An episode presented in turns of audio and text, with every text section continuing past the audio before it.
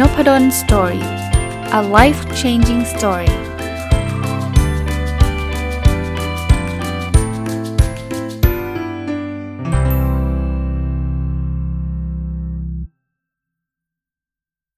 วัสดีครับ ยินดีต้อนรับเข้าสู่นพดล Story Podcast นะครับ วันนี้หยิบเอาหนังสือเล่มหนึ่งนะ ที่ผม อ่านตอนที่ไปเดินทางไปญี่ปุ่นจบนะครับ เป็นหนังสือแปลนะครับ ชื่อหนังสือแปลเป็นไทยคือวิชาใจเบานะเข้าใจว่าชื่อภาษาอังกฤษคือ lighter นะครับ เขียนโดยคุณยุ่งเพาโบลนะก็อ่านแล้วก็รู้สึกใจเบานะ ใจเบา ก็คำว่า lighter คือมันแบบมันรู้สึกแบบจิตใจมันเบาสบายอะไรแบบนี้แต่ผมได้ข้อคิดมาทั้งหมด 8 ข้อก็เลยอยากที่จะนำมาฝากนะครับ ข้อที่ 1 เลยเนี่ยผมเขียนสรุปไว้เป็นข้อคิดนะครับว่าการเยียวยาไม่ใช่การที่เราจะไม่พบความยากลำบากเลยครับ แต่คือการยอมรับความจริงเพื่อไม่ให้ความยากลำบากนั้นสะสมจนเป็นอันตราย เออนี่จริงนะคือเขาบอกว่าเวลาเราเยียวยาเนี่ยไม่ใช่ว่าเฮ้ยเยียวยาเสร็จแล้วต่อไปนี้ตลอดชีวิตเราจะไม่เจอความยากลำบากเลยไม่ใช่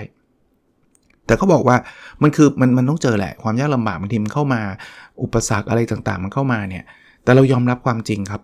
พอเรายอมรับความจริงมันเหมือนความยากลำบากมันจะถูกปลดปล่อยอะ่ะ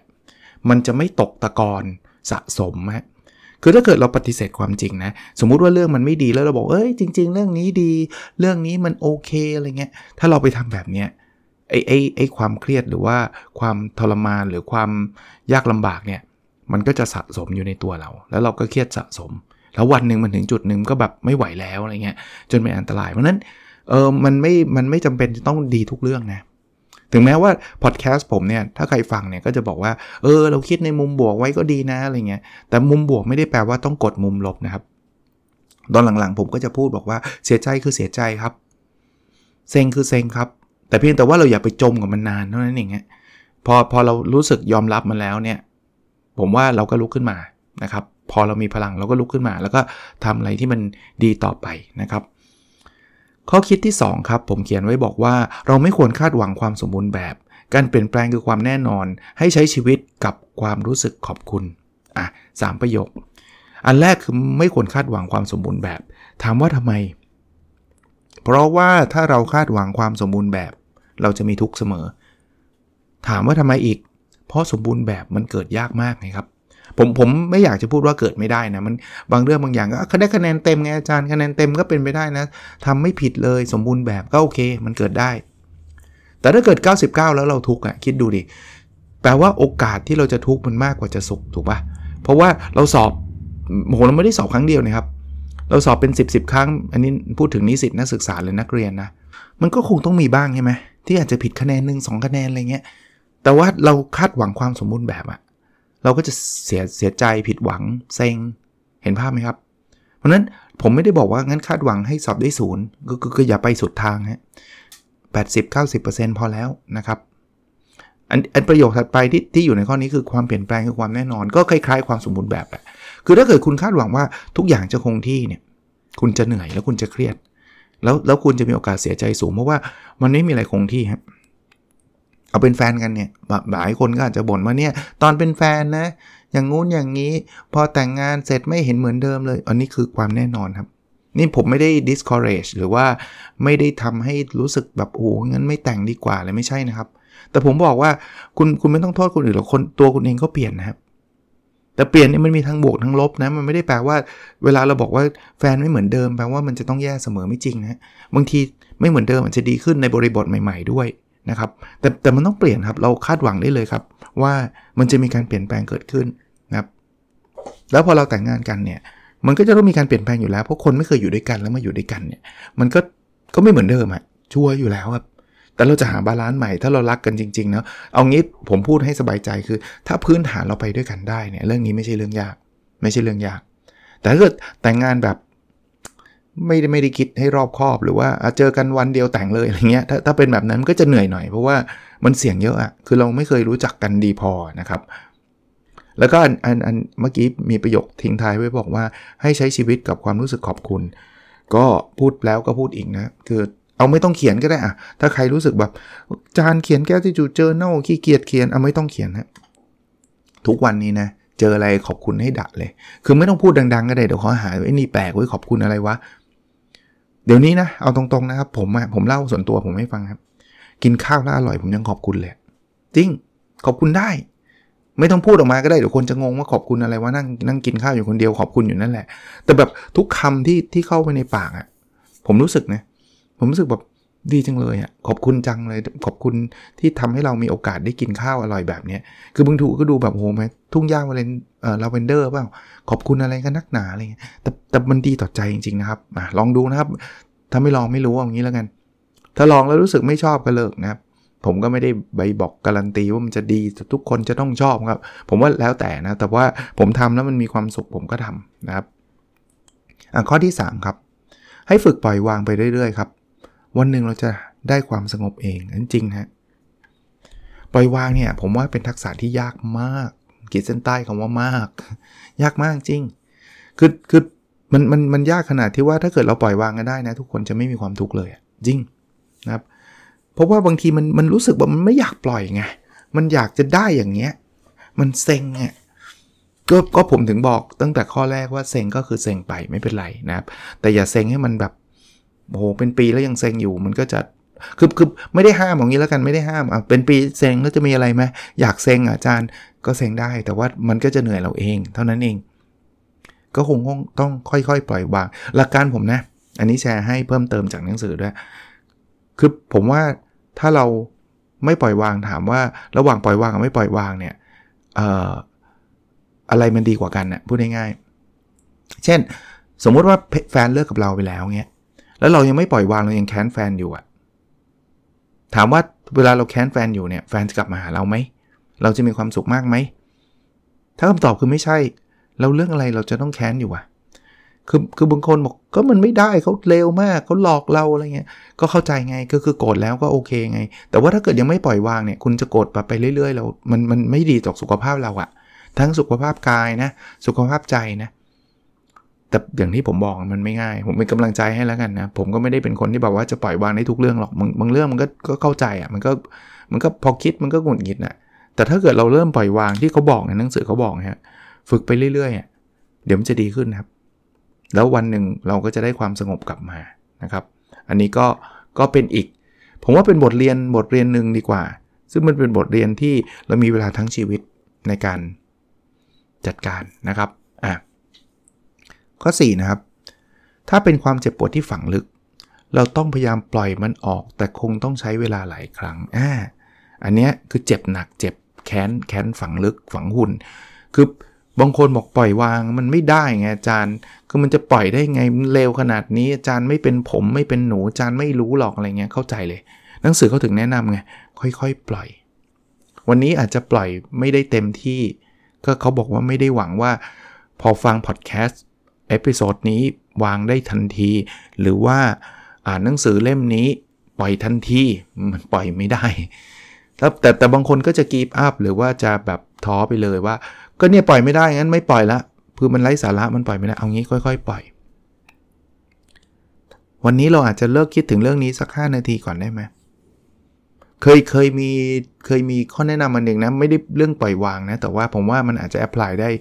พอๆกันก็ได้นะ คือเขาพูดถึงเรื่องความวิตกกังวลเนี่ยคือบางคนมันวิตกกังวลทั้งวันเนี่ยมันเครียดไงผมก็เข้าใจนะแล้วแล้วแล้วเห็นใจอย่างมากเลยครับคนที่วิตกกังวลตลอดเวลาเนี่ยแต่มันมีเทคนิคหนึ่งอะผมอ่านจากหนังสือนะครับเขาบอกว่าให้จัดเวลาวิตกกังวลไว้เลย เช่น สมมุติว่าเราจะวิตกกังวลเราคิดเลยว่าอะผมจะให้เวลาวิตกกังวลตั้งแต่ 10โมงถึง 10โมงครึ่งเนี่ย เพราะนั้นสมมุติว่าตื่นมา6โมงวิตกกังวลอีกแล้วคิดในใจเดี๋ยวเดี๋ยวสิบโมงเดี๋ยวสิบโมงวิตกกังวลเต็มที่อันนี้ปล่อยไปก่อนยังไม่ต้องวิตกกังวล เพราะเหมือนเราเหมือนเรามีนัดไปแล้ว แล้วพอถึง 10บโมงเราก็ไปนั่งวิตกกังวลไปเครียดเครียดเครียดเครียดพอถึงจบ 10บโมงครึ่งปุ๊บเนี่ยเราอาจจะนัดอีกทีเอ่อทุ่มถึงทุ่มครึ่งเดี๋ยววิตกกังวลรอบ2อะให้วันหนึ่งสองรอบอะยกตัวอย่างเนี่ยผมว่าเหมือนกันความแค้นความอะไรเนี่ย เราอาจจะบอกเราแค้นแต่มันคิดทั้งวันมันก็เครียดเสียสุขภาพจิตอะ สิบโมงถึง 10บโมงครึ่งเดี๋ยวแค้นเต็มที่เลย อย่างเงี้ยก็อาจจะช่วยนะครับ หนังสือเล่มนี้ไม่ได้พูดถึงเรื่องนี้นะครับ แต่ว่านึกขึ้นมาได้ก็เลยอยากแบ่งปันหรือแลกเปลี่ยนแล้วกัน ผมก็ไม่ได้เป็นนักจิตวิทยาหรือว่าอะไรต่างๆ ผมก็เอามาจากหนังสือที่ผมอ่านนะครับ แล้วก็อาจจะเป็นสิ่งหนึ่งที่ช่วยเราได้นะครับสำหรับบางคนถ้าถ้าทำแล้วมันไม่ work ก็ก็หาวิธีทางทำนะครับ จริงๆเนี่ยแอบแอบเชียร์ด้วยไปหาหนังสืออ่านนะใครวิตกกังวลมีหนังสือเรื่องวิตกกังวลเยอะแยะ ลองหาอ่านดูครับ ผมว่ามันช่วยได้จริงๆนะครับ ช่วยเล่มนี้ไม่ช่วยก็หาเล่มอื่นนะครับ อ่ามาดูต่อนะครับ ข้อ 5 ครับ ความรักเป็นสิ่งหนึ่งที่ดีที่สุดของการมีชีวิต ความรักคุ้มค่ากับความเสี่ยง ถึงแม้ว่าจะลงเอยด้วยความพ่ายแพ้และเจ็บปวดก็ตาม คือบางคนเนี่ยไม่กล้ารัก เพราะว่ากลัวเจ็บ หนังสือเล่มนี้บอกว่ารักเถอะ ถึงแม้จะเจ็บหรือพ่ายแพ้ก็คุ้ม เออ ส่วนตัวผมเห็นด้วยไหมผมผมเห็นด้วยนะ ถ้าถ้าต้องเลือกแต่จริงๆเราไม่ต้องเลือกนะครับ ระหว่างอยู่ทั้งชีวิตแต่ไม่มีความรัก กับมีความรักแต่อาจจะต้องเจ็บปวด ผมเลือกอันที่ 2 แต่แต่ทั้งนี้ทั้งนั้นเนี่ยบางคนบอกทำไม ฉันอยู่ทั้งชีวิตฉันไม่มีความรัก ฉันก็ไม่เห็นจะแย่ตรงไหนเลย ฉันก็ชีวิตฉันก็ดีก็โอเคครับ มันก็คนเราอาจจะเลือกไม่เหมือนกันไงแต่ว่าผมผมเอียงมาด้านนี้อะผมเอียงมาด้านนี้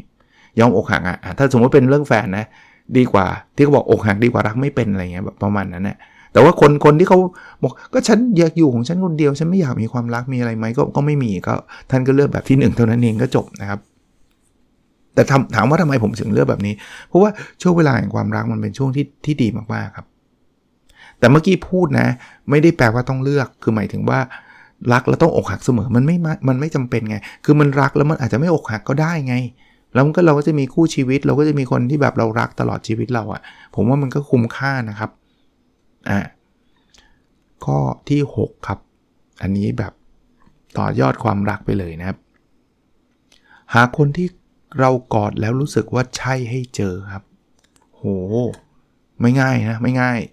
คือเขาเปรียบเลยแบบนี้มันมันมีความยากอยู่อยู่ประเด็นหนึ่งคือถ้ามันยังไม่ใช่มันกอดไม่ได้ไงครับ เราไม่สามารถเดินเข้าไปในห้องแล้วบอกว่า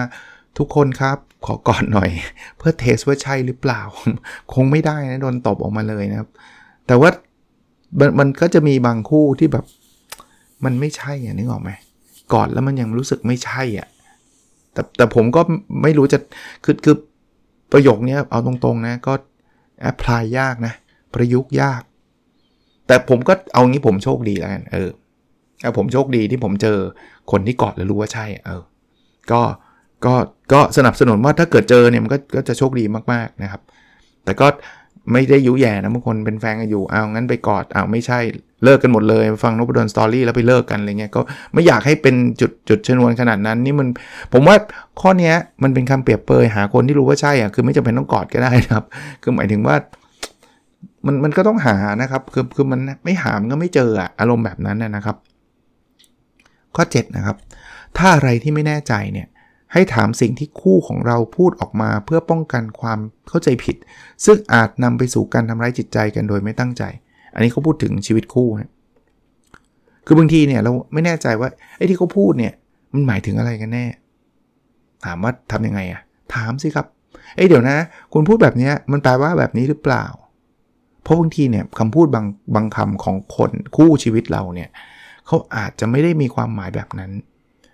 เขาอาจจะไม่ได้มีความตั้งใจด้วยซ้ำแต่บางคนเนี่ยต้องบอกนะครับ คือความเซนซิทีฟหรือความอ่อนไหวในคำพูดของแต่ละคนเนี่ยไม่เท่ากัน อันนี้อันนี้บอกไว้ได้เลยนะครับว่าใครมีคู่ชีวิต มีแฟน มีสามีมีภรรยาเนี่ยระวังคำพูดนิดนึงนะเพราะว่าบางทีคำพูดที่เราพูดกับเพื่อนเนี่ยโหไม่เห็นได้เรื่องเลย เพื่อนเราขำไม่ได้ take it seriously ก็แปลว่าไม่ได้ไม่ได้สนใจคำพูดแบบแกไม่ได้เรื่องเลย คือคือเพื่อนมันปกติอะมันไม่ได้สนใจ เพื่อนเราอาจจะเซนซิทีฟน้อย คือไม่ค่อยอ่อนไหวคำพูดพวกนี้ แล้วเราก็ใช้มาตลอดกับเพื่อนสนิทเราเงี้ยวันหนึ่งเราเป็นแฟน แล้วเราใช้คำว่าไม่เห็นจะได้เรื่องเลย ซึ่งเราก็ใช้มาตลอดกับเพื่อนสนิทก็ไม่เคยมีปัญหา ตั้งแต่แบบเซนสิบสิบปีที่เราคบเพื่อนมาเนี่ย ไม่เคยมีใครงอน ไม่เคยมีใครมีปัญหา แต่เผอิญแฟนเราอะ่ะเขาอาจจะเซนซิทีฟกับคำพวกเนี้ย ไม่รู้แหละ ตอนเด็กๆ อาจจะโดนด่า แล้วเป็นคำที่เขาร้องไห้ โดนกดดันโดนอะไรอย่างเงี้ยคือเราไม่รู้ไง แต่พอเราพูดปุ๊บเนี่ยมันโดนเลยไงคราวนี้โดนเนี่ยแฟนเราก็อาจจะเงียบ ก็ไม่อยากทะเลาะไอ้นี่ก็ไม่ได้สังเกตสังการเลยครับ เอาอยู่นั่นน่ะไม่เห็นจะได้เรื่องเลย แล้วมาถึงจุดหนึ่งก็ทำร้ายจิตใจกัน เลิกกัน ฉันไม่ชอบเธอแล้ว ก็แบบเป็นหน้าที่น่าเสียดาย บางทีนะคู่กันเนี่ยผมคิดว่าอาจจะต้องสังเกตกันนิดนึง ถึงแม้ว่าจะบอกว่า ผมเป็นคนที่ไม่ค่อยสังเกตคนก็ก็ไม่ค่อยดีครับ ก็เขาสังเกตนิดนึงครับ ถ้าไม่แน่ใจถาม เอ๊ะเดี๋ยวนะไอ้คำว่าไม่เห็นได้เรื่องเลยเนี่ย มันทำร้ายจิตใจคุณหรือเปล่าเนี่ย คือสังเกตว่าพอผมพูดแล้วคุณคุณจะเงียบๆไปอะไรเงี้ยแฟนก็อาจจะบอกว่าใช่ คือเขาอะโดนว่าแบบนี้ตั้งแต่เด็กๆอะไรเงี้ย อ่า เราจะได้หยุด จริงๆเราไม่ได้ซีเรียสเราไม่ได้กะด่าอะไรเขามากมายนะครับ อารมณ์อารมณ์ประมาณนี้นะครับ เพราะนั้นเนี่ยต้องระวังในในมุมกลับกันเนี่ยผมเพิ่มไม่ด้วยนะสำหรับแฟนอะที่โดนพูดคำพูดแบบนี้รู้สึกแย่ก็บอกได้นะครับ บอกกุลคำนี้ขอได้ไหมเป็นคำที่เราฟังแล้วรู้สึกไม่ดีเลยอะ่ะคือ คุณอาจจะพูดกับเพื่อนอะไรมาตลอดที่มันไม่ได้ซีเรียสก็เข้าใจแหละ คุณอาจจะไม่ได้ตั้งใจอะไรเงี้ย แต่ว่าเราอะมีปมเรื่องนี้ว่า เราเรารู้สึกแย่เลยอะ่ะ เออเงี้ย คนก็จะเข้าใจกัน ไอ้ความเข้าใจผิดทำร้ายจิตใจกันเป็นระยะเวลานานมันก็จะไม่เกิดนะครับ ข้อ 8 ครับ พยายามเคลื่อนไหวให้ช้าลงอยู่กับปัจจุบันรับฟังเสียงภายในของในภายในใจของเราให้มากขึ้น ข้อนี้เนี่ยนะผมผมอ่านแล้วผมรู้สึกถึงคำว่าไอ้ที่บอกว่าไลเตอร์ที่มันชื่อหนังสือเล่มนี้วิชาใจเบาเลย คือผมว่าไอ้ที่เราไม่เบาได้เนี่ยเพราะว่ามันเร่งไง สังเกตชีวิตผมผมโดยเฉพาะชีวิตคนกรุงเทพนะกรุงเทพเนี่ยเป็นเป็นเป็นเป็นเมืองที่มีแต่ความเร่งรีบ เร่งรีบยังไงอะไม่ต้องอะไรฮะพรุ่งนี้ผมจะไปสอนเนี่ยเริ่มสอน8ปดครึ่งฮะ ผมบอกได้เลยนะ คุณตื่นหลัง6โมงเมื่อไหร่คุณไปสอนไม่ทันเนี่ยนี่คือ6โมงนะครับ คือคุณต้องออกเพอเอิญผมอาบน้ำแต่งตัวไม่นานเนี่ยผมใช้เวลาครึ่งชั่วโมงอะถ้า6โมงครึ่งผมไม่ออกเนี่ย ผมไปสายเลย 2 ชั่วโมงเนี่ยเดินทางเนี่ยคือคือกำลังแบบสูสีอะอารมณ์แบบนั้น เพราะนั้นเร่งรีบไหมเร่งรีบเลย แล้วพอสอนเสร็จถ้าเกิดคุณเป็นเป็นคนที่แบบจัดตารางแบบอัดแน่นด้วยนะ จะเหนื่อยมาก นิดดิบส่วนตัวผมนะ ตอนนี้ผมเริ่มอายุเลข 5 ขึ้นเนี่ย ผมจะต้องมีความระมัดระวังการจัดตารางพอสมควรแล้ว ถ้าแต่ก่อนนะ เช้าที่นี่บ่ายที่นี่เย็นที่นี่โอ้ยได้หมดสนุก ดูแบบ productive จังเลย วันนี้ได้ทำงาน 4 งาน 4 ที่อะไรเงี้ย เดี๋ยวนี้ไม่ฮะ เดี๋ยวนี้ถ้าถ้าไม่จำเป็นเลยจะอยู่ที่เดียวเลย แต่ถ้าจำเป็นขอมูฟทีเดียว คือเช้าที่หนึ่งบ่ายที่หนึ่งนั่นคือสุดๆแล้วนะ ถ้าหลีกได้ผมหลีกเลย เพราะว่ามันจะเต็มไปด้วยความเร่งเร่งรีบพอเร่งรีบเราเราเราเครียด สิ่งที่ผมพยายามจะทำนะครับ คือตื่นเช้าขึ้น ถ้าจะต้องไปเช้า เราจะได้เคลื่อนไหวช้าลงครับ แล้วพอเราเคลื่อนไหวช้าลง คือไม่จำเป็นต้องเร่งรีบ ไปถึงที่ก่อนเวลา นั่งกินกินกาแฟ รอเวลาอยู่กับปัจจุบันได้ แล้วผมผมอยากเชียร์อีกเรื่องหนึ่งนะครับ ลองพยายามหา หาเวลาเงียบๆที่คุณอยู่คนเดียว แล้วคุณไม่ดูมือถือ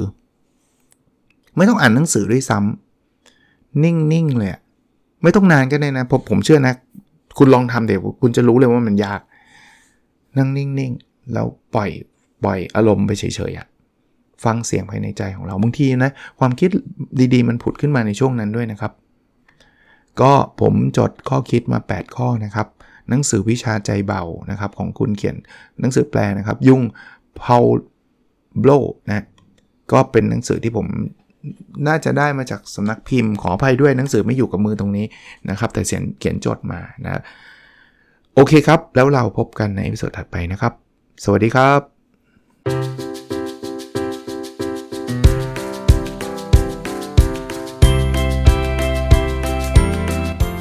n o p a d o n Story a life changing story